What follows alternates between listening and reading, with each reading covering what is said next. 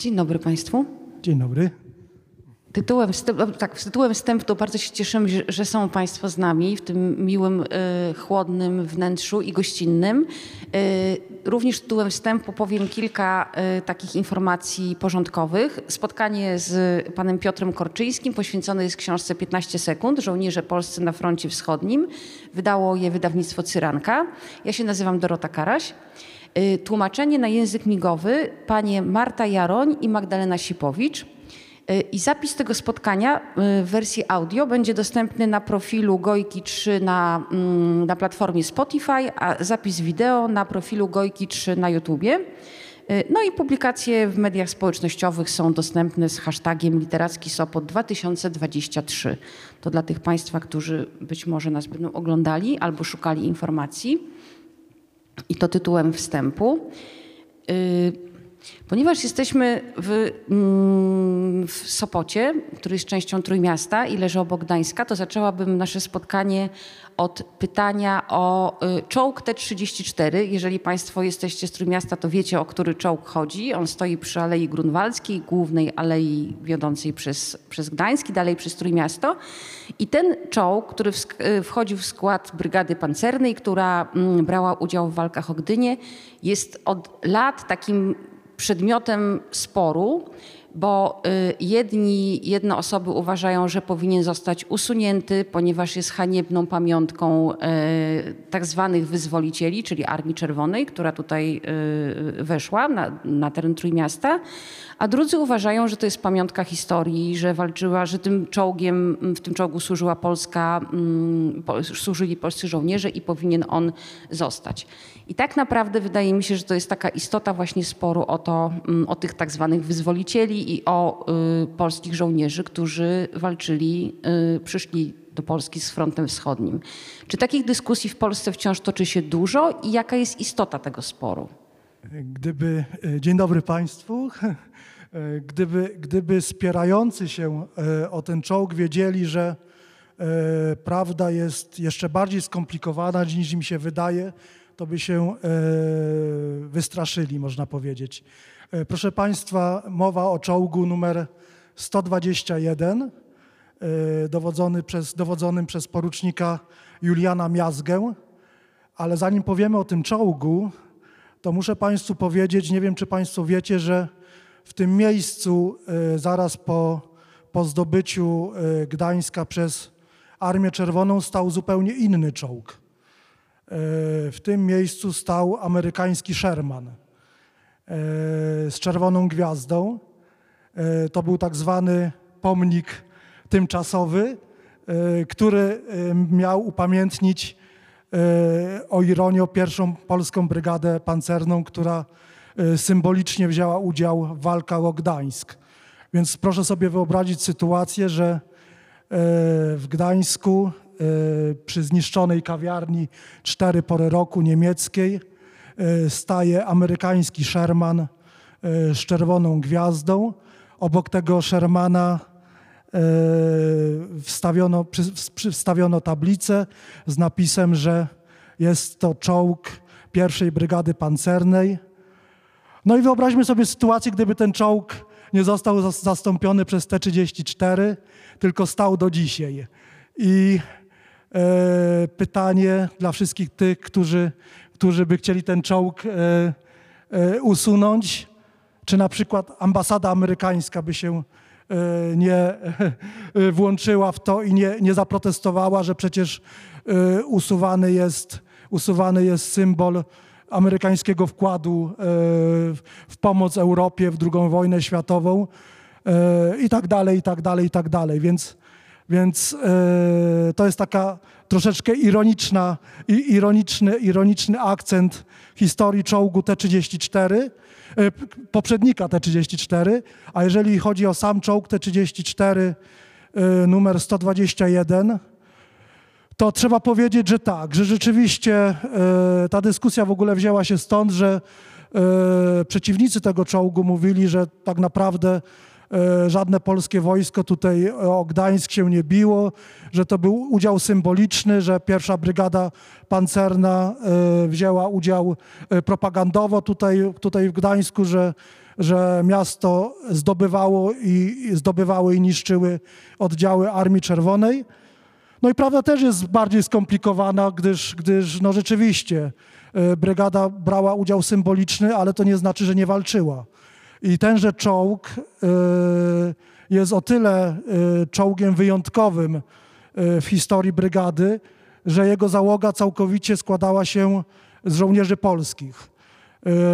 Dowódcą czołgu był porucznik Julian Miazga, bodajże, o ile dobrze pamiętam, e, jego załogantami byli jeszcze e, czołgiści o nazwisku Morawski, Procek i, i Sudok. Tak, Sudok. To wszystko byli Polacy, Sybiracy, zesłańcy, którzy, którzy w Związku Sowieckim znaleźli się w brygadzie. Więc jeżeli chodzi o symbol, to uważam, że on się jak najbardziej broni że, że ten czołg e, był prowadzony przez polską załogę. Wziął udział w bardzo ciężkiej walce e, o Gdynię, gdyż e, został jako pierwszy wysłany do boju, tak zwane rozpoznanie bojem. Po prostu ten czołg dowództwo wysłało, żeby rozpoznało ulicę Gdyni, czy, czy nie, sta, nie stoją tam Niemcy. Ten czołg dostał dwa razy, dwa razy, dwa trafienia z działa niemieckiego przeciwpancernego. Wycofał się do tyłu, szczęśliwie załoga przeżyła. Czołg był zupełnie skasowany, był y, zniszczony. I kolejna ciekawa y, sprawa związana z tym czołgiem. Y, nie jest to oryginalny ten czołg, który, który brał udział w walkach o, o Gdynię, lecz jest to składak, maszyna złożona po wojnie w Legionowie, z wszystkich czołgów brygady, które się ostały. A w walkach o Trójmiasto e, dokładnie się ostały trzy czołgi e, brygady pancernej. Ta brygada właściwie została tutaj zdziesiątkowana, e, można powiedzieć wybita do nogi, do tego stopnia, że Rosjanie wzmocnili ją kompanią własnych czołgów. Co ciekawe, to była kompania złożona z żołnierzy Azjatów, którzy nie mówili po rosyjsku. E, jeszcze ich nabrano, że idą nie do boju, tylko na defiladę. Więc proszę sobie wyobrazić, jak oni tutaj do tej, do tej brygady dołączyli, co się działo. E, działy się dantejskie sceny, żołnierze się bili między sobą, e, zanim poszli do boju, żeby bić się z Niemcami. Więc reasumując historię czołgu gdańskiego, jest to historia skomplikowana, jak historia tej armii. E, I jeśli ktoś mnie by zapytał, co ja sądzę, co ja myślę o tym pomniku, to byłbym jak najbardziej za, żeby ten pomnik stał, został, bo symbolizuje e, pogmatwane losy Polaków, nie Armii Czerwonej, tylko właśnie Polaków, którzy, którzy mieli szczęście na tym czołgu dojechać aż tak daleko nad Bałtyk i mieli szczęście w walkach o Trójmiasto przeżyć. Więc to jest bardzo ważne. I bardzo ważne jest też to, że oni e, po prostu przyszli z, ze Związku Sowieckiego, z Syberii, ze Słańcy, którzy mieli szczęście przejechać cały krwawy szlak bojowy pierwszej Brygady Pancernej. No i ich czołg stoi w Gdańsku i niech stoi. No, y Dobrze, że jesteśmy przy czołgach, bo jeszcze dodam do tego, co pan mówi, że y, pan właśnie w książce rekonstruuje tak, te różne y, drogi, które wiodły y, do, do pierwszej i do drugiej armii Polaków. I tak naprawdę tych historii jest tyle, ilu, ilu bohaterów pana książki, ilu weteranów, bo każdy z nich ma swoją własną historię, która najczęściej bardzo dramatyczną i, i, i, która wiedzie go do, wiodła go do właśnie do, do tej formacji. Ale jeszcze zanim przejdziemy do, tego, do pytania właśnie o to, jakie były te ścieżki, które prowadziły y, Polaków y, do pierwszej i drugiej armii, to jeżeli, bo, y, wróćmy do tytułu, bo zaczęliśmy od czołgu tytuł y, książki 15 sekund nie jest wyjaśniony na okładce książki. Dla mnie był on do pewnego momentu lektury też y, zagadką. Czy pan chce, a kiedy dowiedziałam się, jakie jest jego znaczenie, to poczułam ciarki na plecach, więc czy pan zechce wyjaśnić ten tytuł, zdradzić nam tutaj, czy zostawimy go lekturze? No właśnie zastanawiam się, czy, czy zdradzać wszystko, czy ten tytuł nie, nie przyciągnie Państwa do, do lektury tej książki. Może powiem tak, że ta książka jest przede wszystkim zbiorem i pokłosiem moich kilku, czy nawet nie kilkudziesięciu lat e, jeżdżenia po kraju, spotykania się z ostatnimi żyjącymi weteranami pierwszej i drugiej Armii Wojska Polskiego i rozmów, e, z których tak naprawdę dowiadywałem się, dowiadywałem się rzeczywistych historii o, o, o tych dwóch armiach, które jakby pokrył, pokryła patyna e, tego, co mówiono o tym wojsku przed 89 rokiem i tego, co się mówiło o tym wojsku i mówi dalej po 89 roku. Wbrew pozorom e, prawda e, zarówno przed 89 rokiem, jak i po 89 roku nie mówiło się całej prawdy o tych, o tych żołnierzach i ta książka jest próbą, próbą przedstawienia, przedstawienia historii tych dwóch armii. Niektórzy weterani mówią biednych, biednych armii, bardzo biednych armii, e, z, z ich punktu widzenia, z punktu widzenia żołnierzy, którym udało się przeżyć i dożyć sędziwego wieku. I to 15 sekund może, może rzeczywiście zostawmy jako, jako taką, e, taki pytajnik. Co w, tym, co w tym ich długim e, życiu i, i w tym e, ich bardzo dramatycznym e, szlaku bojowym oznaczało, oznaczał tak krótki, tak krótki moment na zegarze jak 15 sekund. Tak, to zostawmy to Państwu do, e, do, do rozpoznania podczas, podczas lektury. Ja przypominam sobie lekcje historii, które odbywałam jeszcze w, w PRL-u, w szkole podstawowej. Y, I no, pamiętam, że wtedy y, żołnierzy polskich y, walczących u Berlinga to się przedstawiało w taki prosty sposób. To przecież byli ci, którzy wstąpili do armii, bo chcieli wolnej Polski, oni walczyli z naszą Polskę, trzeba im wręczać kwiaty i, i śpiewać piosenki na apelach i tak dalej. I dopiero pana książka mi uświadomiła, jak bardzo różne drogi były, które prowadziły do tej armii, że to była strach przed zesłaniem, czy, czy dalszym, tak, dalszym tkwieniem na zesłaniu, strach przed przed wcieleniem do Armii Czerwonej, y, strach przed śmiercią tam na wschodzie, chęć powrotu do bliskich. Jakie jeszcze właśnie były te ścieżki, które, y, które prowadziły do, do armii? Y, proszę Państwa, może, może zacznijmy od tego, że co się stało z Polakami po tym, jak armia Andersa wyszła ze Związku Sowieckiego i jak Stalin zerwał stosunki z rządem polskim w Londynie. Ano, yy, przede wszystkim trzeba powiedzieć o tym, że, że yy, po wyjściu armii Andersa i po zerwaniu stosunków jeszcze parę dobrych tysięcy Polaków w Związku Sowieckim zostało i oni zostali na powrót strąceni do piekła. Ja przypominam sobie taką relację yy, jednego z weteranów, który był wychowankiem domu dziecka i do, polskiego domu dziecka pod Moskwą i on zapamiętał ten dzień, kiedy, kiedy wiosną e, na początku 1943 roku e, nagle do ich sierocińca wkrączyło NKWD i wszystkich wychowawców i nauczycieli e, Polaków aresztowano i zaprowadzono z powrotem do wyrębu lasu. A no właśnie ci, ci Polacy, którzy, którzy nie mieli szczęścia wyjść z armią Andersa E, ze Związku Sowieckiego na powrót zostali e, strąceni do, do piekła łagrów i, i zesłania. Nie dość tego.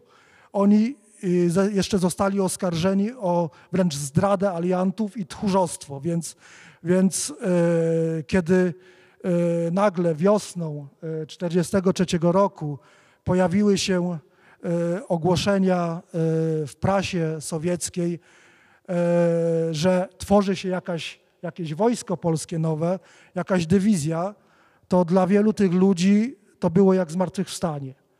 Że pojawia się e, kolejna szansa na to, że oni z nieludzkiej ziemi się, się wyrwą. Więc rzeczywiście e, Sielce nad Oką okazały się dla wielu z nich szansą na E, nowy początek. I tak to wielu z nich też, też traktowało. No właśnie pan też obrazowo przedstawia yy, yy, atmosferę, która panowała w obozie w, w Sielcach nad Oką w 1943 roku. I wynika z tego, że rzeczywiście tam była taka wręcz euforia i nadzieja na to, że to, mm, że no, Stalin dotrzyma słowa, że, pójdzie, że pójdą walczyć o Polskę i wszystko się, wszystko się politycznie ułoży? Musimy sobie też postawić się w sytuacji tych ludzi. Tak jak powiedziałem, ludzie pozbawieni nadziei, strąceni z powrotem do, do piekła sowieckiego systemu, dowiadują się nagle, że jest tworzone jakieś wojsko E, wielu z nich e, dostaje po prostu powołanie do wojska w, e, w sowieckich komisjach poborowych, w tak zwanych wojenkomatach. Dostaje bilet do Sielc nad Oką, do, do obozu wojskowego pod Moskwą. Przyjeżdżają do tego obozu, patrzą na bramę, tam polski napis. Witamy Cię wczorajszy tułaczu, a dzisiaj żołnierzu. Wszędzie biało-czerwone sztandary E, grany jest e, e, hymn Mazurek, Dąbrowskiego, grany jest nawet hejnał zwierzy mariackiej w Krakowie w południe. Słyszy, się polskie komendy, polską modlitwę. Wy, wychodzi do nich Berling, czyli dowódca dywizji z Virtuti Militari za rok 20. To wszystko chwyta za serce. To, to, jest, to jest taki pierwszy pier, jakby pierwszy stopień i pierwszy moment, gdzie ci ludzie e, przekonują się, że no coś jest na rzeczy. E, ta, ta nie, nieufność e, zostaje lekko prze, przełamana. Punkt drugi, ci ludzie mogą się najeść. My o tym zapominamy, ale wielu weteranów, z którymi rozmawiałem, zaczyna, zaczynało od tego, że oni się e, nie zastanawiali tak naprawdę nad niczym, tylko nad tym, żeby się najeść, e, zjeść kromkę chleba i wreszcie zrzucić z siebie wszy. Więc to też jest bardzo, bardzo ważny motyw, który, który w Sielce nad Oką mogą zrealizować. Dopiero później zaczynają się zastanawiać, że oprócz tej komendy, oprócz tych sztandarów, oprócz tego, że mogą się najeść, i oprócz Berlinga z Virtuti Militari na piersi e, widać też bardzo wielu Rosjan e, w polskich mundurach.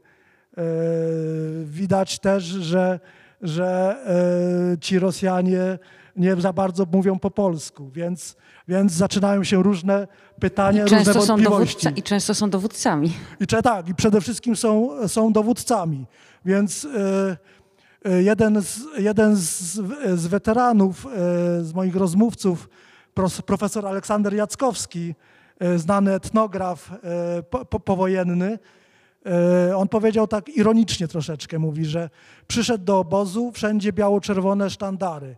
A dlaczego aż tyle? Wszędzie, wszędzie polskie, po, polskie pieśni, ale dlaczego aż tyle?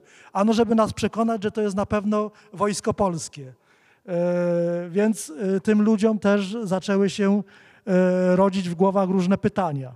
Zaczęły się nieufności. No przecież musimy pamiętać o tym, że ci ludzie naprawdę przeszli ciężką drogę, że to nie byli żadni komuniści czy, czy przekonani obywatele sowieccy, lecz większość z nich to byli po prostu zesłańcy, którzy o armii Andersa albo nie wiedzieli, albo się, do, albo się za późno dowiedzieli, albo zostali za późno zwolnieni e, i, i, i w Sielcach nad Oką pojawili się już po, po, po fakcie, więc, więc zaczęły się też pytania. I bardzo, i muszę Państwu powiedzieć, że e, pierwszy taki moment dramatyczny w Sielcach nad Oką to było to, jak ci żołnierze dostali mundury. Pierwszy raz, a dostali mundury sowieckie. Zaczęli odmawiać ich e, przyjmowania że e, zrodziło się, zrodziło się e, przekonanie i niepewność, czy aby nie zostaną wcieleni do Armii Czerwonej. E, I też zaczęto się zastanawiać, czy dostaną w ogóle broń, czy nie zostaną wysłani do tak zwanych batalionów roboczych, czy nie zmienieni właśnie w sowieckie mięso armatnie w Armii Czerwonej. Więc to y, od razu się zrobił taki sielce nad oką, sielce nad oką to był taki przekładaniec, mówiąc obra, obrazowo. E, przekładaniec z nadziei, lęków e, i i pytań, co, co dalej. Zresztą pan opisuje tą walkę o te polskie, polskie symbole, prawda? I, y, I właśnie i mundury, i orzełki. No właśnie, to... ten orzeł, to, to też było zaskoczenie, e, tak zwana kurica, bo na pewno Państwo wiecie, że e, na czapkach e, kościuszkowców pojawił się nie tylko orzeł bez korony, ale orzeł bardzo dziwnego kształtu, który, który od razu zaczął żołnierzy zastanawiać, co to właściwie jest. E, Ten orzeł e, został, ten orzeł to w ogóle było pierwszy, to było podstawowe żądanie Wasilewskiej. To był jej pomysł, e, żeby takiego orła wprowadzić. Broniła jak niepodległości tego, żeby to nie był orzeł wzoru przedwojennego skopiowano go z katedry płockiej. Orzeł Piastowski, zresztą też bardzo e, śmieszna historia, bo to też nie był oryginalny orzeł Piastowski, tylko e, można powiedzieć neopiastowski, e, stworzony w XIX wieku w katedrze płockiej i zupełnie przypadkowo w Sielcach nad Oką znalazł się album gdzie ten orzeł był, gdzie to zdjęcie z tym orłem było reprodukowane i Wasilewska wskazała, to, to jest fajny orzełek, tak, to, to będzie orzeł, orzeł dywizji kościuszkowskiej. Jak przypadek gra ro- rolę przy w, też formowaniu różnych symboli, prawda? Dokładnie tak. Y, Jesteśmy y, na etapie formowania wojska, walki o symbole, ale dużą część pana książki, y, w rozmowie jesteśmy na tym etapie, ale dużą część pana książki zajmują opisy frontowych zmagań, bardzo ciężkich walk. Y, Ta wojna jest przedstawiona nie w taki sposób podręcznikowo-bohaterski, że była bitwa wygrana albo przegrana, toczyły się ciężkie walki, tylko są bardzo realistyczne opisy, y, no, no właśnie tego, mm, tego, tej takiej no, brudnej strony wojny. Y, To są opisy, które pan uzyskał na podstawie rozmów ze swoimi bohaterami, rozmówcami. Ja sobie wyobrażam, że bardzo też pracuję jako dziennikarka i wiem, że trudno jest dotrzeć do takich, mm, trudno jest tak przekonać rozmówcę, żeby szczerze opowiedział nam o jakichś dramatycznych, traumatycznych wydarzeniach, nawet sprzed lat. W jaki sposób pan docierał do swoich rozmówców? W jaki sposób pan ich otwierał i przekonywał do tego, żeby właśnie dzielili się tymi bardzo trudnymi wspomnieniami? E, Muszę Państwu powiedzieć, że rozmawiam i rozmawiałem nie tylko z żołnierzami pierwszej czy drugiej armii Wojska Polskiego, ale przez wiele lat rozmawiałem ze wszystkimi e, przedstawicielami, że tak powiem, e, frontów e, II wojny światowej, od zachodu po, po konspirację, ale właśnie żołnierze pierwszej i drugiej armii e, byli e, tymi, których, z którymi najciężej e, nawiązywało mi się, nawiązywało mi się pierwsze kontakty. E, Powiem nawet, że ja sobie tak wyobrażam, że chyba tak po, po 56 roku e, dziennikarze, którzy, którzy chcieli rozmawiać z akowcami, to mieli po, podobne przeprawy jak, jak ja z żołnierzami e, tych dwóch armii. Moją pierwszą rozmówczynią była e, pani Adela Żurawska, platerówka. E, I pierwsze, pamiętam, pierwsza rozmowa to była w ogóle prawie rzucenie słuchawki. E, Nie wiem, czy Państwo pamiętacie, ale w latach, e, pod koniec lat 90. i na początku lat 2000 e, platerówki zostały bardzo brzydko przedstawione przez, niektóre, przez niektórych publicystów piszących, piszących o, o historii II wojny światowej. E, zwłaszcza przodował, nie wymienię jego nazwiska, ale, ale e, to był e, pułkownik Wojska Polskiego, który, że tak powiem, jak z filmu Psy, tak się wczuł w rolę służenia nowym panom, że postanowił obsmarowywać kogo się dało i co się dało. I między innymi właśnie bardzo brzydkie teksty popełnił na temat platerówek, oskarżając je o to, że po prostu były, były prostytutkami i, i, i e, kobietami dla wynajęcia Armii Czerwonej.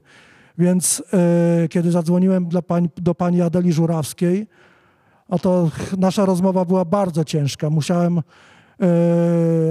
kilka razy wracać do, do, do, do niej i przekonywać ją, że, że, że jednak myślę troszeczkę inaczej o, o tej historii. I cóż, no i z, z, kolejnymi, i ona właściwie, kiedy się przekonała do mnie, że, że, że chcę ją słuchać i, i, i wyciągać wnioski, e, nie, nie myślę e, propagandowo, e, zaczęliśmy rozmawiać po prostu o wojnie. I pamiętam jak dziś zdanie pani Adeli Żurawskiej, kiedy, mi, kiedy na pytanie o program polityczny dywizji odpowiedziała mi jednym zdaniem – Naszym programem było jedno: wreszcie najeść się dosyta i wrócić do Polski, wrócić do kraju z rodziną. To był jedyny program e, polityczny tego, tego wojska. Tam nikt nie myślał o komunizmie, czy nawet socjalizmie, czy, czy, czy o kwestiach ustrojowych. Ci ludzie po prostu chcieli wrócić do kraju, a przede wszystkim też chcieli wyciągnąć swoje rodziny, bo E, z nieludzkiej ziemi, bo my zapominamy o tym, że ktoś tam szedł do wojska, do Sielc nad Oką, ale zostawiał w Kazachstanie czy na Syberii e, całą swoją rodzinę. I ci ludzie po prostu liczyli na to, że tenże bohater, który zdecydował się na służbę wojskową, czy został do tego wojska powołany, kiedyś e, wyciągnie ich z zesłania, a przede wszystkim też zapewni im większe normy żywieniowe to, to, była, to była e, dla nich wtedy podstawa. Więc e, tak jak mówię, trzeba było e, do tych ludzi wracać, trzeba było wiele razy z nimi rozmawiać metodą, metodą dzwonienia, wracania, umawiania się.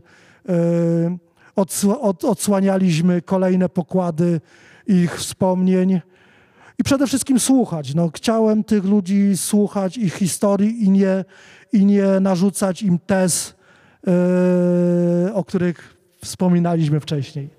Ale do takich najtrudniejszych momentów, pewnie wspomnień, to dociera się na końcu, prawda? Takich najtrudniejszych mówię, że są opisy konkretnych bitew, czy takich dramatycznych sytuacji, kiedy, no, nie wiem, żołnierze próbują się wydostać z płonącego czołgu. No to rozumiem, że to musi być ogromne zaufanie, y, trzeba zdobyć ogromne zaufanie swojego rozmówcy, żeby, żeby taką opowieść y, uzyskać. No tak, to, to, to były yy, bardzo, bardzo traumatyczne przeżycia. E, ta książka to właściwie zbiór traum, można powiedzieć. To, to jest e, książka o tym, że e, nie wystarczyło tylko wstąpić do wojska, iść na front, ale trzeba było jeszcze go przeżyć. A front wschodni, wojna totalna, w jakiej wzięli udział ci żołnierze, jest niewyobrażalna, nie w ogóle nie można jej porównywać z tym, co działo się na przykład na Zachodzie to jednak jest zupełnie inna skala. My mówimy na przykład o bitwie pod Monte Cassino, która była taką na, na zachodzie najkrwawszą e, bitwą, e, w której wziął udział żołnierz polski. E, mówi się, że, że zginęło, zginęło pod Monte Cassino około tysiąca polskich żołnierzy i mówi się, że to są wielkie straty. A na przeprawie pod Nysą Łużycką w rzece zginęło około 4000 polskich saperów. Na Wale Pomorskim yy, w jednym ataku yy, na tak zwaną piekielną przełęcz zginęło ich prawie 5000. To są, to są takie skale. W sumie polskich żołnierzy oblicza się na froncie wschodnim zginęło 66 tysięcy. To są, to, to o tym trzeba pamiętać. To trzeba mieć e, w tyle głowy, że, że to są ludzie, którzy mieli naprawdę ogromne szczęście to przeżyć, e, przeżyć e, maszynki do mięsa. Tak no to właśnie, nazywam. Tak, no właśnie do tego sformułowania chciałam teraz nawiązać, że pan tak to nazywa właśnie, tak? Te, te ciężkie zmagania, te najkrwawsze bitwy maszynkami do mięsa. ja się zastanawiałam podczas lektury, czy ci żołnierze, który, którzy w nich uczestniczyli, oczywiście no przecież nie, nie, mogli przewidzieć przyszłości, czyli nie, nie mogli wiedzieć, co się wydarzy za dzień czy dwa, jak ciężkie będą te walki, albo nie mogli się spodziewać, że gdzieś czekają w zasadce Niemcy, tam gdzie nie powinno ich już być. Ale czy oni w ogóle mieli świadomość, że ta, ta, to, co ich czeka, jest tak, tak będzie wyglądało, że ta, ta wojna na tym froncie tak wygląda. Czy oni widzieli tylko fra fragment tej rzeczywistości, fragment tego frontu, na którym byli i szli do tej walki i chcieli przeżyć? Czy oni też zdawali sobie sprawę, że są mięsem armatnim? Kiedy pod Lenino pojawiła się polska dywizja i została rzucona do ataku, to Ros e, Rosjanie widząc polskich żołnierzy oniemieli, bo nagle, najpierw nagle zobaczyli żołnierzy zupełnie wyprostowanych, idących do ataku, e, e, biegnących do ataku jak na defiladzie. I ci Rosjanie zaczęli rzucać czapki w górę i krzyczeć moriaki idą. To było, to było największy, największy komplement, jaki ci żołnierze mogli usłyszeć, bo moriaki, czyli marynarze, a marynarze w Armii Czerwonej byli uważani za zupełnych szaleńców, którzy, którzy skoczą diabłu do gardła. Ale z czego to wynikało? To wcale nie wynikało z tego, że ci, że ci żołnierze byli tak y, piekielnie odważni i, i, i, szli do walki z pogardą śmierci, tylko że byli niewyszkoleni. Oni po prostu nie, nie, zdawali sobie sprawy, że na froncie trzeba się czołgać po ziemi i do ataku iść, iść wręcz e, e, e, z, nosem, z nosem przy ziemi. To, by, to była oznaka ich niewyszkolenia. Ci żołnierze, dywizja kościuszkowska po krótkim przeszkoleniu, które trwało parę miesięcy, zostali rzuceni do jednej z najkrwawszych wówczas bitew na froncie wschodnim. I tu od razu powiedzmy sobie, że bitwa pod Lenino przed 89 rokiem była reklamowana i mówiona, że to było wielkie zwycięstwo żołnierza polskiego. Tak jak pani mówiła, zawsze 12 października stawaliśmy w szkole e, na różnych apelach i, i żeśmy, żeśmy się z tego, z tego zwycięstwa w cudzysłowie mieli cieszyć. Nie było to żadne zwycięstwo, była to, była to bardzo krwawa masakra dy, dywizji. A po 1989 roku znowu zaczęto mówić, że to było starcie bez większego znaczenia operacyjnego, że e, dywizja została rzucona e, ze względów propagandowych, by, by po prostu Stalin mógł pokazać, że, że pojawili się na froncie wschodnim jacyś polscy żołnierze, którzy E, e, będą szli tak zwaną najkrótszą drogą do, do Polski. I oby, obydwie te teorie są niewłaściwe i, nie, i, i nieprawdziwe.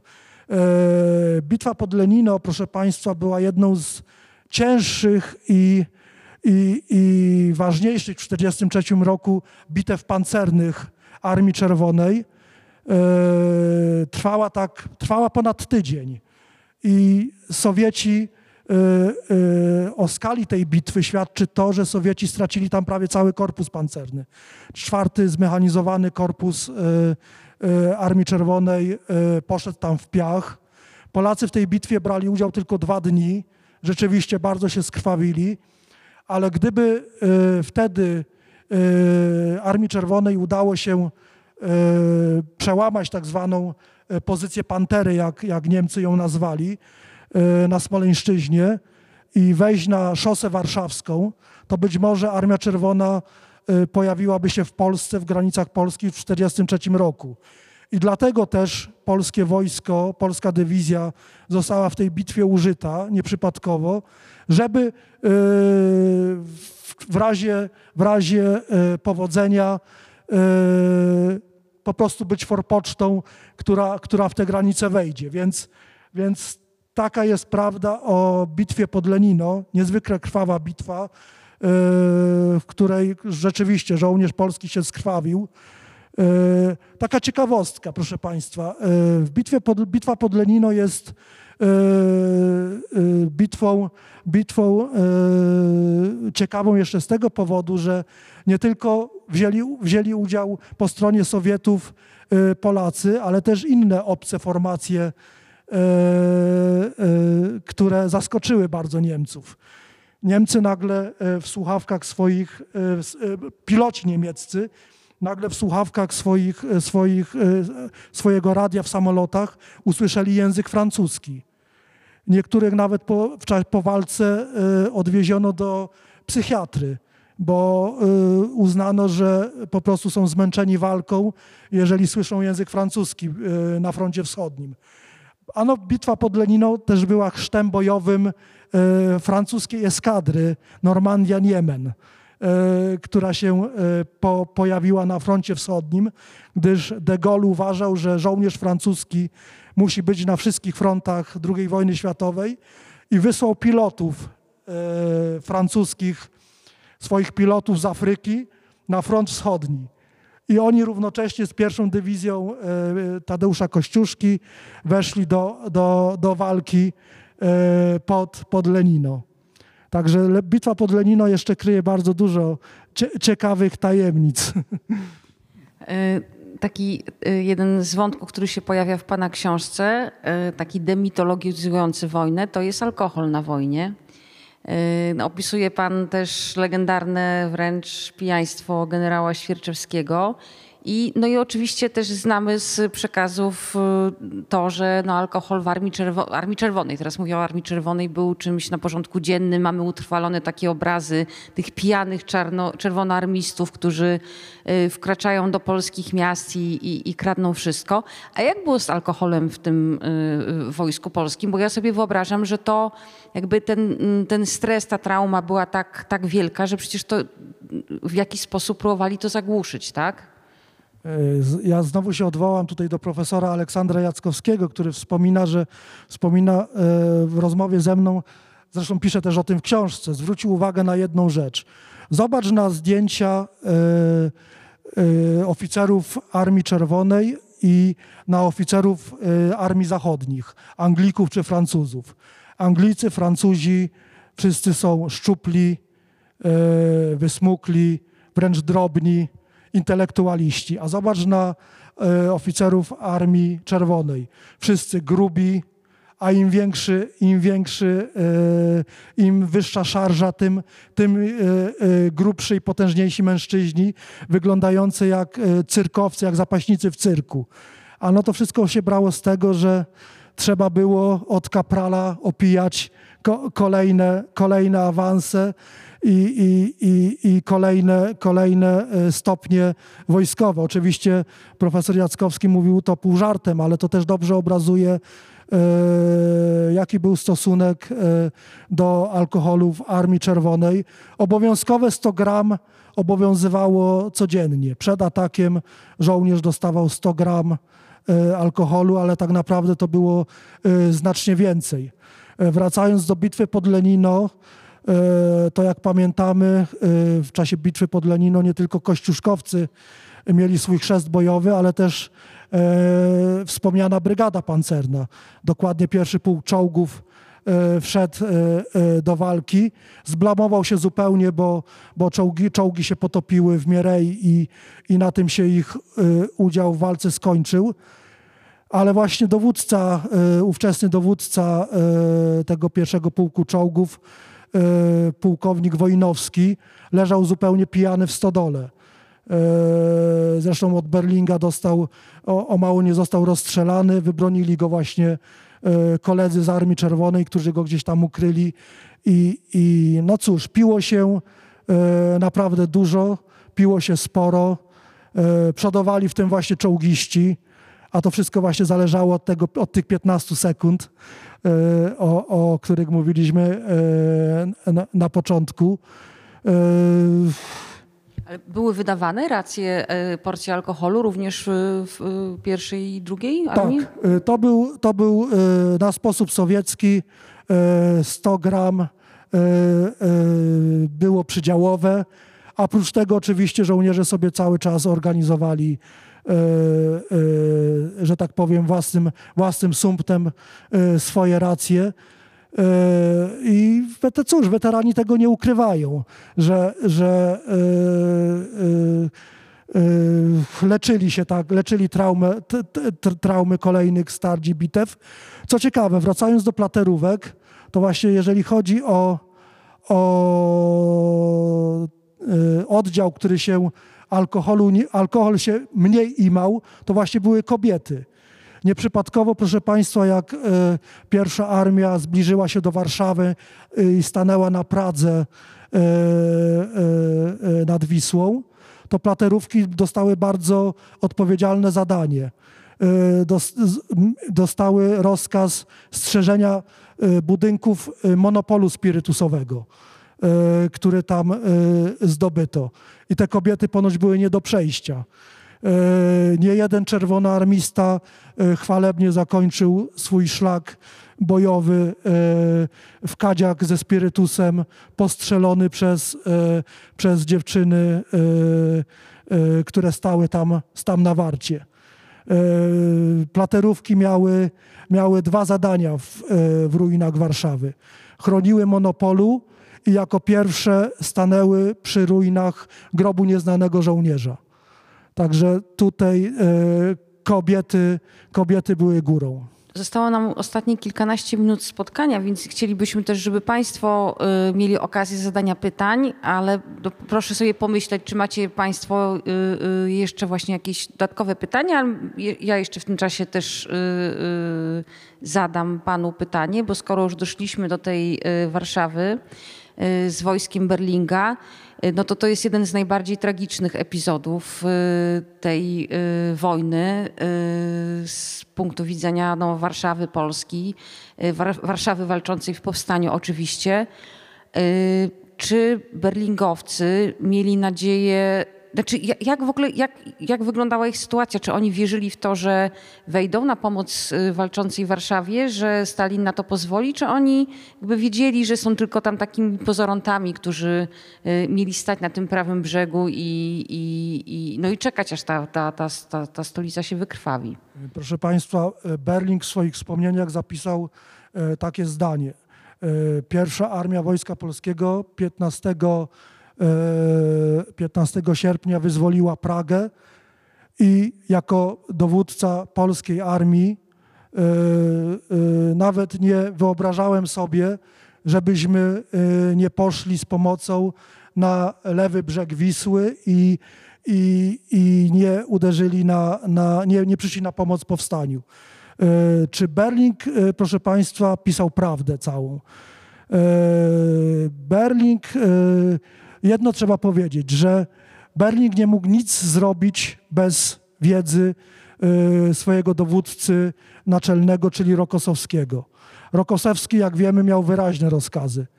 Y, zatrzymujemy ofensywę y, na Wiśle i stoimy. Ale prócz tego pozwolono Berlingowi na pozorowane przejście, e, pozorowane, pozorowane ataki e, i zdobycie przyczółków na, na, lewej, na lewym brzegu Wisły. I tu jest podstawowe pytanie się nasuwa, czy jak to zinterpretowali szeregowi żołnierze, czy nawet oficerowie pierwszej Armii Wojska Polskiego, którzy, którzy takie rozkazy dostali.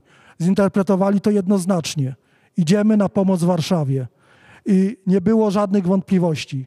Ci żołnierze e, z pełną e, e, ofiarą kilka razy się przeprawiali na lewy brzeg Wisły, walczyli ramię ramię z, z powstańcami warszawskimi. I też druga, z drugiej strony trzeba powiedzieć, że ci powstańcy ich przyjmowali z otwartymi rękoma. Tu jest taki dramatyczny moment, kiedy, kiedy po tym 15 sierpnia pierwszy raz e, kościuszkowcy przeprawili się na e, Czerniaków i doszło do spotkania z patrolem powstańczym z oddziału Parasola. Na pewno Państwo słyszeliście o tej słynnej, o, znaczy słynnej, o, o spotkaniu z, z porucznikiem Moro, który, który został, został wtedy postrzelony i zginął i przypisuje się to postrzelenie kościuszkowcom.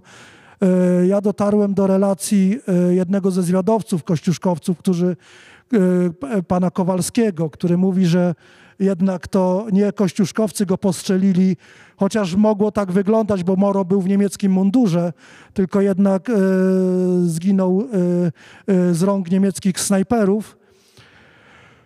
Ale właśnie, to, to, to też e, to, to spotkanie e, e, wtedy było, było też bardzo ciekawe, bo ci powstańcy myśleli, że, że to przyszły, przyszedł oddział Armii Czerwonej i, i oni zaczęli mówić do tych żołnierzy po rosyjsku. A ci żołnierze, no nie wygłupiajcie się, no my też jesteśmy, jesteśmy Polakami. Doszło do, do zbratania się, rzucenia w ramiona. No i poszły, ruszyła, ruszyła wspólna walka. Trzeba powiedzieć, że, że ci kościuszkowcy z jednej strony byli wielkim wsparciem dla powstańców, bo, bo przynieśli z sobą broń, między innymi różnice przeciwpancerne, yy, kilka armatek przeciwpancernych się tam, tam znalazło, a z drugiej, strony byli, z drugiej strony byli kompletnie nieprzygotowani do walki w mieście. Yy, od razu powstańcy zauważyli, że berlingowcy to gapy po prostu ginęli jeden po drugim. To, byli, to, też się, to też pokazało, że ci ludzie, że to byli po prostu kresowi chłopi, którzy często byli pierwszy raz w wielkim mieście się znaleźli. Nie dość tego, znaleźli się w mieście, y, które się pali, które jest zniszczone, y, nie wiedzieli, w którą stronę się kompletnie obrócić. Yy, więc, więc to, było, to, to był taki chrzest. Pierwszy Warszawa to też był pierwszy chrzest bojowy yy, walk miejskich dla, dla, dla tej armii. Yy, tutaj muszę przywołać jednego z, z weteranów, bardzo, bardzo charakterystycznego, pana Feliksa Osińskiego, rodem z Podżytomierza, który, który brał udział w desancie na lewy brzeg Warszawy. I proszę Państwa, to jest jeden z nielicznych berlingowców, który zdążył do Andersa. E, kiedy się przeprawił na, na drugi brzeg, e, brzeg Wisły, walczył, walczył razem z powstańcami i razem z powstańcami poszedł do niewoli. Tylko, że właśnie Niemcy go, go oddzielili berlingowców oddzielono od, od, od sił powstańczych. Niemcy dobrze wiedzieli, że to jest inna formacja. Y, co ciekawe, nazywali, nazywali berlingowców legionistami. Prawdopodobnie dlatego, że podobnie jak i legioniści Piłsudskiego y, mieli orły bez, mieli orzełki bez korony. To im jakoś utkwiło, utkwiło w pamięci. I także pan Felix Osiński ze swoimi towarzyszami broni Y, trafił najpierw do Auschwitz. Tam prawdopodobnie się y, zastanawiano, co, co z nimi zrobić, czy ich po prostu nie rozstrzelać, nie, czy nie zamknąć w obozie koncentracyjnym, ale na szczęście wywieziono go, wywieziono go y, na zachód, do, do obozu jenieckiego w Niemczech.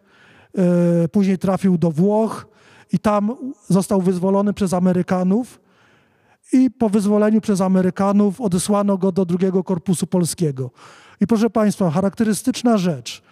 Berlingowiec, yy, żołnierz formacji wschodniej, formacji, która była, można powiedzieć, niektórzy ją oskarżają o kolaborację z Armią Czerwoną. Nikt mu żadnych wstrętów w drugim korpusie nie robił, wręcz przeciwnie. Został od razu wcielony do, do drugiego korpusu, yy, został saperem i między innymi E, później brał udział w rozminowywaniu pobojowiska pod Monte Cassino. E, po wojnie zamieszkał w Kanadzie. I w tamtym roku, nie przepraszam, w tym roku, w tym roku jako jeden z weteranów e, brał udział w obchodach rocznicy bitwy pod Monte Cassino, więc taki symboliczny symboliczny y, obrazek, gdzie Berlingowiec razem y, z, z, tymi, którzy zdążyli wcześniej do Andersa, y, siedzi pod, w czasie obchodów bitwy pod Monte Cassino. I też jeszcze jedna charakterystyczna rzecz, podejście tych ludzi do, po, po latach do, do tego, do ich, do ich, do ich przeżyć. Kiedy rozmawiałem z panem Feliksem Osińskim, to rozmawiałem e, w Warszawie, na Pradze stoi pomnik e, e, berlingowca, który się nazywa Zamawiam pięć piw. Nie wiem, czy Państwo kojarzycie, jest taki pomnik, gdzie żołnierz wyciąga rękę i z takim charakterystycznym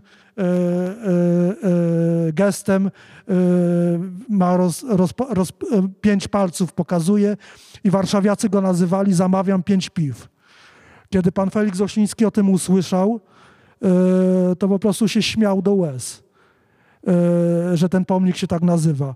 Ale kiedy podszedł do niego, e, stanął na baczność i, no i po prostu łzy mu poleciały z oczu. Bo mimo wszystko to ten człowiek, ten, ten człowiek po prostu pamiętał i wiedział, że nie, że to nieprawda jest, że ci żołnierze stali z bronią u nogi, jak między innymi niektórzy w latach 90. głosili, y, arcybiskup Głódź między innymi mówił, że ci żołnierze stali z, z razem z Armią Czerwoną e, z bronią u nogi. Nieprawda. Chcieli iść na pomoc Warszawy, walczyli, walczyli razem z powstańcami i byli też y, przez powstańców uznawani za, za towarzyszy broni. Jeszcze jedna charakterystyczna postać, jedyny, jedyny wyższy oficer e, e, e, z Armii Czerwonej, który przeprawił się razem z tymi żołnierzami e, na lewy brzeg Wisły, major Łatyszonek. Proszę Państwa, y, y, dowód wyżsi oficerowie jak ognia unikali przeprawy na lewy brzeg Wisły. Czyli to jest dowód tego, że Sowieci jednak wiedzieli, że to jest pozorowane wszystko. Y, wyjątkiem był właśnie major Łatyszonek, który, który służył, był szefem sztabu w trzecim pułku piechoty polskiej. On był, on był też potomkiem powstańca styczniowego. I tenże major Łatyszonek przeprawiwszy się na lewy brzeg Wisły, razem z powstańcami walczył i razem z nimi poszedł do niewoli. I oficerowie powstańczy ukryli go przed Niemcami. Dano mu opaskę, ubrał panterkę e, powstańca i razem z powstańcami poszedł, e, poszedł do niewoli e, niemieckiej i razem z nimi był w Oflagu tam yy, i ta tożsamość powstańcza, to, to, tą tożsamość powstańczą zachował do końca, gdyż yy, razem z nimi został wyzwolony i został na zachodzie. Więc to jest taka historia też niejednoznaczna, gdzie, gdzie oficer Armii Czerwonej, yy, tak zwany POP, bo tutaj powiedzieliśmy, że, że y, y, y, żołnierze polscy swoich sowieckich dowódców nazywali popami, czyli pełniący obowiązki Polaka często, ironicznie. I, i tenże pop Łatyszonek został przez powstańców warszawskich pasowany na oficera Wojska Polskiego. Czy mają państwa, Państwo pytania do pana Piotra Koczyńskiego? Jeżeli nie, to ja jeszcze może zapytam tak na, na podsumowanie, bo mówiliśmy o tym, że mm, ta, to, to postrzeganie żołnierzy y, armii y, formowanej na wschodzie było y, inne, zupełnie inne w PRL-u, a zupełnie inne po 1989 roku, czyli tak w skrócie przed 1989 oni byli bohaterami, w przeciwieństwie do, do żołnierzy AK, chociaż no ta rehabilitacja akowców już jakaś w 56 nastąpiła, ale jednak to ci berlingowcy byli, byli tą dobrą armią, która przyniosła nam wyzwolenie i słuszną politycznie, a po 89 roku oni się nagle stali no właśnie takimi no, podejrzani, bo tak, bo, bo um, czy to polscy żołnierze, czy, czy oni byli w, samodzielni, czy oni tylko z Armią Czerwoną weszli, czy mieli tylko tę broń przy nodze. Jak do tego podchodzili sami żołnierze? No bo przecież to dla nich to, to, to oni byli podmiotem tej, tej dyskusji. Jak oni odbierali tę zmianę hierarchii ich postrzegania? Znaczy, paradoksalnie trzeba powiedzieć, że, że e, tak jak zresztą na początku zauważyliśmy, że zarówno przed 89 rokiem e, o tym wojsku nie mówiło się prawdy, bo pod tym, pod tym e, e przekazem, przekazem e, o ich bohaterstwie, o, o tym, że byli jedyną siłą i tak dalej. Y, właściwie nie, nie, nie, nie, nie mówiło się prawdy. Nie mówiło się o, o ich rzeczywistych, rzeczywistych przeżyciach, albo mówiło się, y, albo mówiło się między wierszami. Widzę serial Cztery Pancerni i Pies, gdzie, gdzie nie wiadomo skąd ten Janek się wziął na tej Syberii i, i ci inni, inni żołnierze. 呃 A po 89 roku podobnie. Oni nagle zostali, stali się, stali się y, dziećmi, y, znaczy chłopcami i dziewczynami do, do, do bicia, że jako, że byli, że byli y, mówi się formacją polsko, polskojęzyczną Armii Czerwonej, że byli, że byli przy, przynosili na bagnetach komunizm, że, że ginęli za Stalina i za Związek Sowiecki, co, co było zupełną wierutną nieprawdą. E, I tutaj pani przywołała akowców. E, trzeba powiedzieć, że to wojsko często było jedyną deską ratunku dla, dla, dla wielu żołnierzy Armii Krajowej, którzy mieli do wyboru. Dostawali alterna alternatywę bez alternatywy na, na wschodzie. Albo wstępujecie do Armii Berlinga, albo idziecie, jedziecie na wschód. No i wielu wstępowało do tej armii Berlinga i, i, i walczyło i szło, szło tym szlakiem aż, aż do, do Berlina.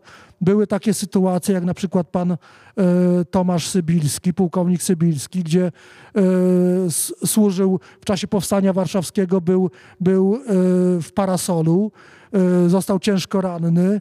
E, szczęśliwie udało się go przetransportować nieprzytomnego na, na drugą stronę Wisły, na Pragę. I on się obudził w szpitalu wojskowym.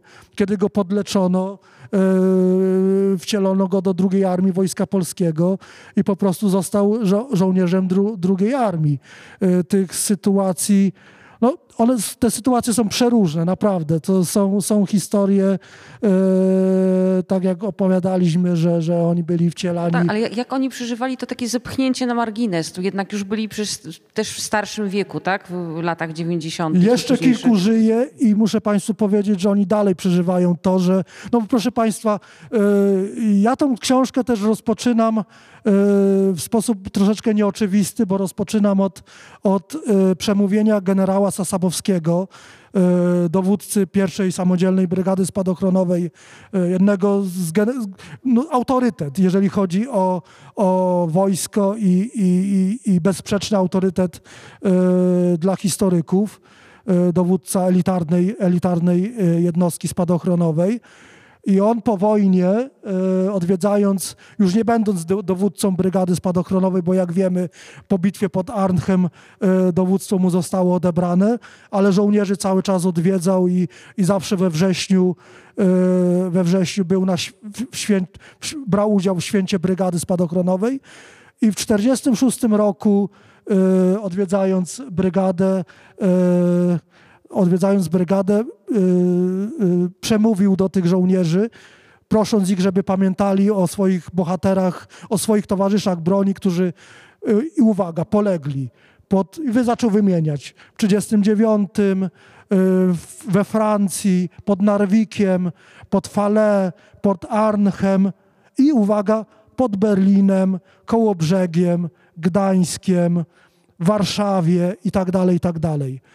Czyli on uważał tych wszystkich, po prostu uważał za żołnierzy polskich i podkreślił. Teraz nie, nie, nie, tak się ułożyła historia, że nie, że nie mamy wolnej ojczyzny. Ale kiedyś ta, to zaowocuje, ta krew przelana żołnierzy polskich na wschodzie i na zachodzie, zaowocuje, zaowocuje wolną ojczyzną, wolnym krajem. Więc, więc jeżeli y, oni już wtedy y, zauważali, że nie ma podziału na lepszych i gorszych żołnierzy, nie, mu, nie ma podziału krwi żołnierskiej na właściwą i niewłaściwą, no to dlaczego teraz ma być taki podział? I ci ludzie, ci, z którymi się spotykam, yy, dziwią się temu cały czas. Mówią, że no przecież, przecież bitwa yy, o Kołobrzeg, czy bitwa czy bitwa na Wale Pomorskim jak najbardziej była bitwą o polską rację stanu. Tam nie ginęliśmy za, za Stalina czy, czy, czy, czy za, za Armię Czerwoną, tylko ginęliśmy i walczyliśmy e, o Polskę i byli w 100% o tym przekonani. Jeszcze jedna bardzo ważna rzecz, e, bo też mówiliśmy o okrucieństwach frontu wschodniego i, i o tym, co, co wyprawiała Armia Czerwona. Wszyscy o tym wiemy. Wielokrotnie, wielokrotnie się teraz o tym mówi i rozpisuje się na ten temat. A proszę Państwa, wyobraźcie sobie, e, co by było na ziemiach polskich, gdyby nie było tego buforu w postaci pierwszej i drugiej Armii Wojska Polskiego, które mimo wszystko e, było, było zaporą przed e, tym, co tak zwani nasi sojusznicy tutaj wyprawiali. I gdzie pojawiały się polskie oddziały, to ci sojusznicy musieli się liczyć z tym. I też wielokrotnie na w książce przywołuje, przywołuje przykłady, gdzie, gdzie ci żołnierze e, po prostu bronią kobiety przed, przed, przed gwałtami, bronią przed rabunkiem. No przecież historia e, pana Eugeniusza Praczuka, który skończył, e, brał udział w bitwie pod Budziszynem, niezwykle krwawej bitwie. Też często się o tym nie pamięta, że, że na, w, w, w Łużycach pod koniec wojny doszło aż tak do krwawej bitwy, gdzie, gdzie wiele tysięcy polskich żołnierzy zginęło. I pan Eugeniusz Praczuk y, doszedł 10 kilometrów od Pragi czeskiej. Zakończył szlak bojowy pod czeską Pragą. Y, I w tejże, w tejże miejscowości pod Pragą razem z kolegami przy, zupełnie przypadkowo weszli do obozu dla przymusowych, przymusowych robotnic. Tenże obóz był, w tymże obozie większość, były, większość to stanowiły Polki. A tenże obóz wcześniej zajęli, zajęli czerwonoarmiści. I proszę sobie, nie będę Państwu mówił, do czego by doszło, gdyby ci polscy żołnierze tam się nie znaleźli. Oni po prostu odbezpieczyli automaty i zaczęli do tych swoich sojuszników z tychże automatów walić. Yy, przywołam jeszcze, przywołam jeszcze pana yy, yy, weterana Andrzeja Reja, który też bardzo ciekawa postać, który, y, y, Akowiec, który y, dostał się, NKWD go aresztowało w Warszawie, dostał propozycję nie do odrzucenia wstąpienia do, do pierwszej armii.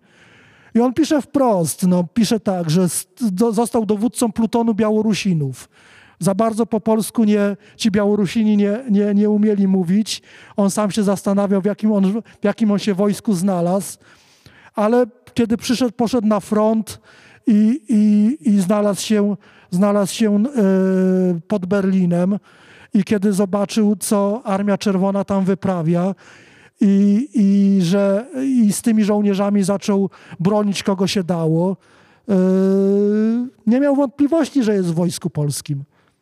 I ci Białorusini też okazali się żołnierzami polskimi. Tu w ogóle otwierają się, otwiera się wiele, wiele furtek interpretacji, nawet na poziomie językowym. Jak, jakież to było wojsko? Bo to był przekrój Rzeczpospolitej po prostu. Podobnie jak pod Monte Cassino. Pod Monte Cassino właśnie, a w drugi korpus polski też mówił często i gęsto po białorusku, ukraińsku, czy, czy, czy, czy kreso, kreso, kreso, kresowym mieszanym językiem.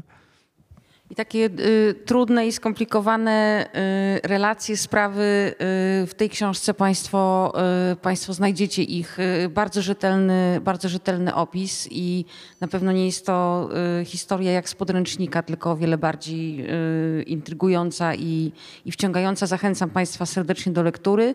Dziękujemy za udział w spotkaniu. Dziękuję bardzo.